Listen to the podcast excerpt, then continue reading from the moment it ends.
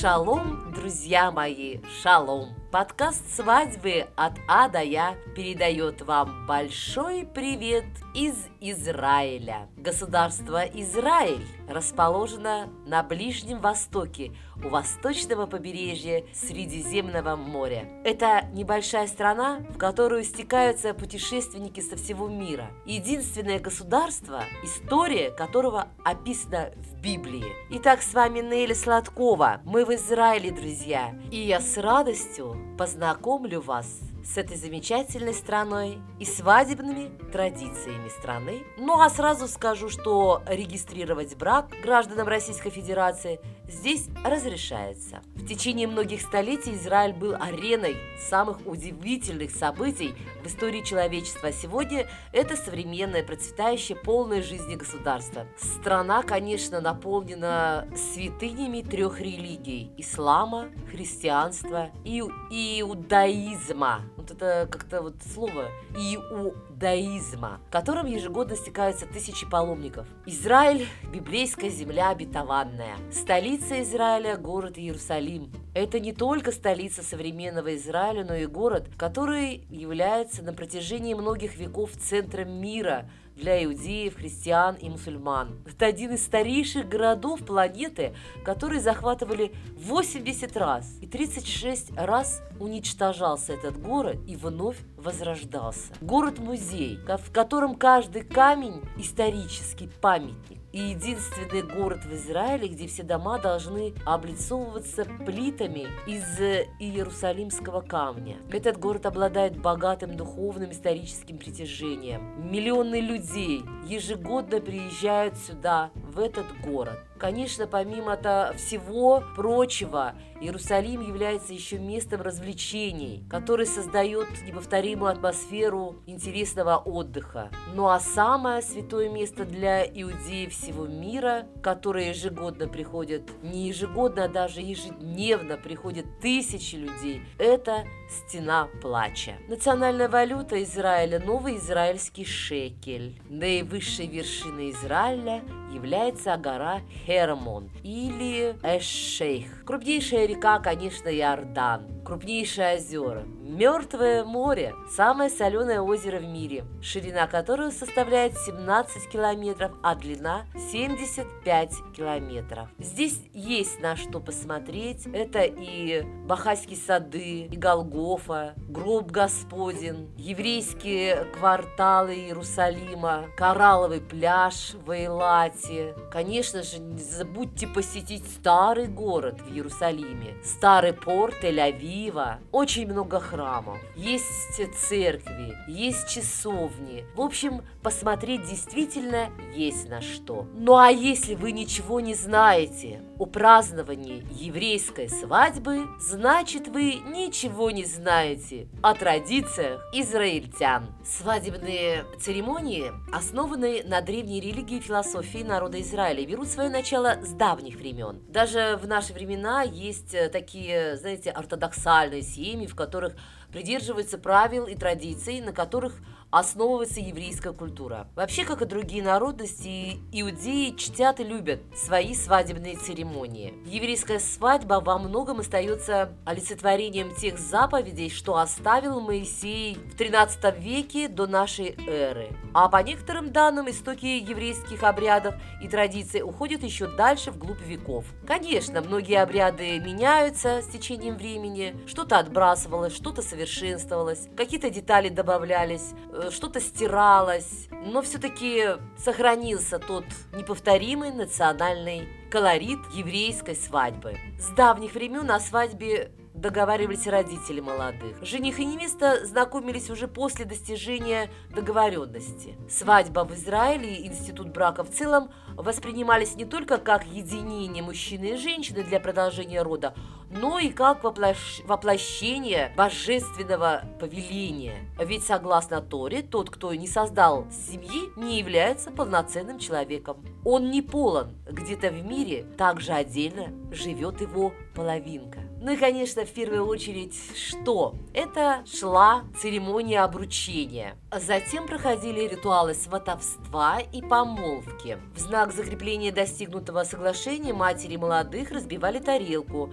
Это означало, что возврата к прежней жизни нет, как невозможно склеить посуду из осколков. После того, как все моменты урегулируются, организовывается знакомство жениха невесты, обязательно в присутствии раввина или уважаемых людей. Конечно, да, раньше, опять-таки, молодые не могли видеть друг друга до того, как их не познакомят. Сейчас это уже как бы э, немножко другие устои, другие понятия, время идет, меняется, молодежь знакомится самостоятельно э, и потом сообщает о своем желании создать семью старшее поколение. Подготовительный период э, был очень важен для правильной организации торжества. Верования и традиции евреев содержали, ну и до сих пор содержат множество ограничений – которые необходимо обязательно было учитывать при подготовке к свадьбе.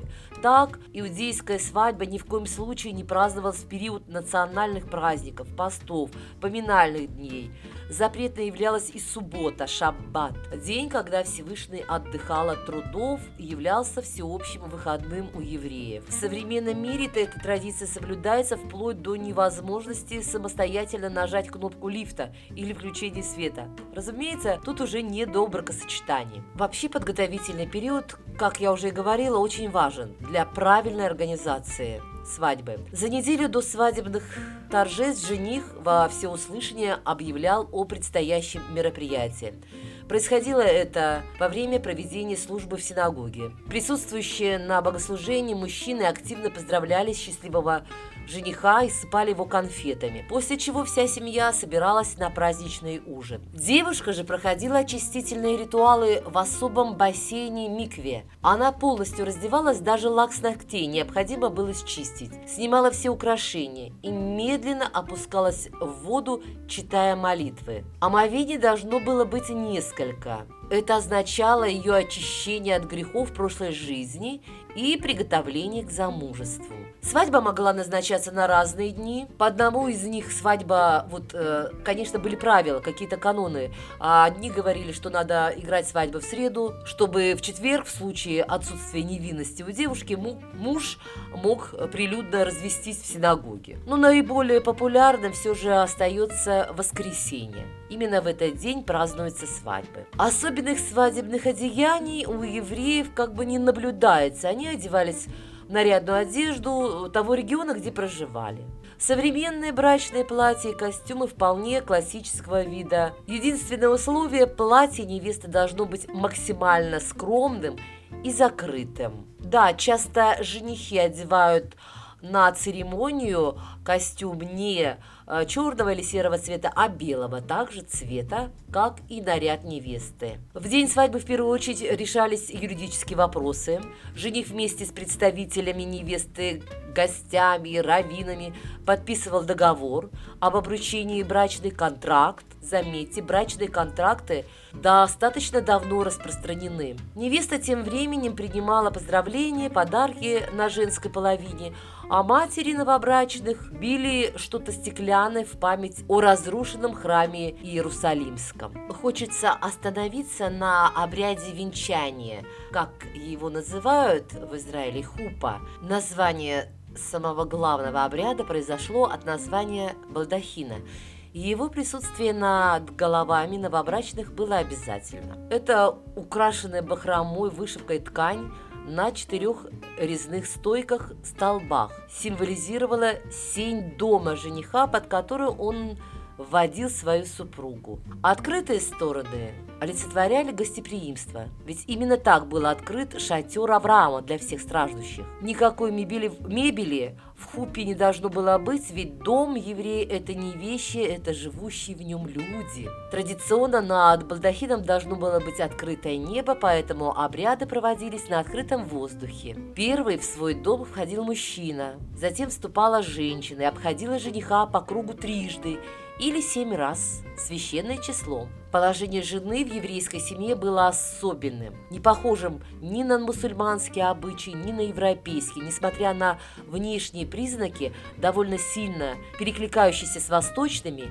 еврейские женщины являлись тем цементом, который скреплял семейный союз. Они были образованы, умны и намного меньше ограничены в своих возможностях. Конечно, Равин читал молитвы, освещали вино в хрустальном кубке, разрешали жениху надеть обручальное кольцо. По еврейским обычаям кольцо предназначалось только жене. Оно было простым, без камней и излишеств, плоским. Затем молодые выпивали вино из кубка, жених разбивал опустевшую посудину, бросал на камни или наступал правой ногой, а гости уже кричали «счастливой судьбы». Кстати, современные молодожены часто заменяют стакан лампочкой накаливания. Ее бить легче, и она издает куда громче звук. Само праздничное застолье еврейского народа во все времена было весьма интересным. У них вообще интересное такое отношение к пище, поэтому на праздничный банкет готовились исключительно кошерные блюда. А вот веселиться, петь песни, плясать Тора не запрещала, так что гуляли от души. Все гости должны были в меру силы возможностей развлекать молодоженов.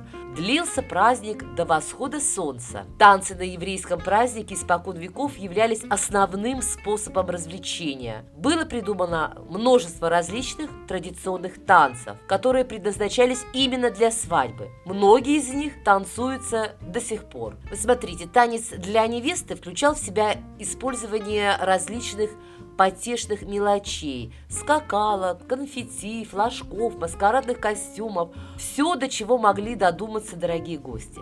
Если замуж выдавалась последняя дочь, то ее мама короновалась цветочным венком и выходила в центр зала, а все ее дочери танцевали вокруг нее. Если сочетался браком последний ребенок любого пола, то для родителей устраивали отдельный танец. Танцевали хору и мицву, когда уважаемые люди отплясывали с невестой или для нее держа в руках ремни, после чего жених и невеста делали совместный выход. Свадьба всегда проходила под живую национальную музыку. Современные свадьбы включают в себя, конечно же, национальные композиции, танцы, тех регионов, в которых они выросли. Как и у всех остальных народов, у евреев есть свои оригинальные традиции и приметы, которые они неукосительно соблюдают во время свадьбы. Ведь от этого зависит благополучие и счастье молодоженов. Особенно интересны в этом отношении свадьбы таких ортодоксальных евреев, которые практически не изменились с древних времен. Поскольку для жениха и невесты бракосочетание является священным действом, им запрещается кушать и пить хоть что-то, кроме чистой воды до самого таинства обручения. После обручения молодые должны уединиться в отдельном помещении в присутствии нескольких свидетелей и разделить совместную трапезу. После этого официальная часть бракосочетания заканчивается. На праздничном застолье молодоженов обязательно поднимали в воздух вместе со стульями-тронами и носили по кругу с песнями и поздравлениями. Как и в мусульманской традиции, у евреев не принято совместное празднование мужчинами и женщинами. Во время торжественных мероприятий банкета принято разделение и ставятся столики отдельно для мужчин и для женщин. Замужняя женщина не должна показывать своих волос никому, кроме мужа. Поэтому на людях она появляется либо в полностью закрытом головном уборе, либо в парике. Конец праздника знаменуется благодарственной молитвой. А вот обычно то, что делаем мы, когда бросаем букет, это тоже еврейский обычай. Именно обычай бросать букет в толпу подружек начал свое победное шествие именно с еврейской традиции. Да, еще одно интересное такое вот э, действие. На многих свадьбах до сих пор присутствует официальный шут тамада, батхен. Он развлекает гостей, устраивает конкурсы и различные розыгрыши. О, это уже ближе к нам. И еще есть прекрасный старинный обычай, который до сих пор соблюдается. При рождении сына родители садят кедр, если родилась дочь – сосну. Но даже уже вот такие ортодоксальные семьи, да, хранители традиций сдаются под напором современных технологий. Все чаще уже свадебное торжество снимают на видео, фотокамеры, сейчас э, на цифру.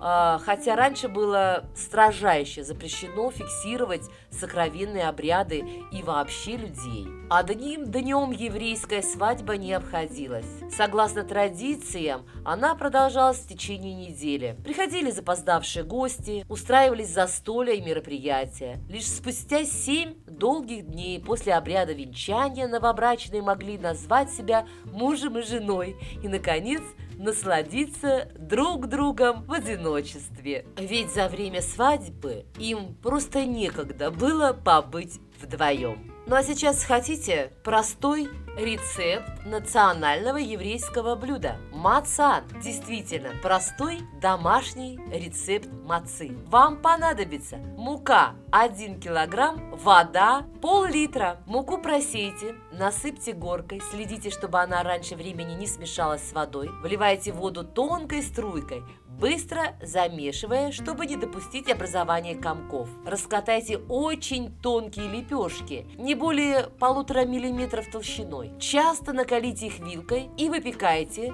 в духовке на слабом огне. Для выпекания можно воспользоваться вафельницей. Для мацы обычно используют пшеничную муку, но можно ее испечь и из ржаной, ячменной, овсяной муки или муки из полбы. С момента соединения муки с водой до конца выпечки не должно пройти более 18 минут. Ну что ж, я думаю, что стоит попробовать. А у меня на сегодня все. С вами была как всегда, Нелли Сладкова и подкаст «Свадьбы от А до Я». Не забывайте делиться своими впечатлениями, пишите, всегда буду рада. Всем пока-пока!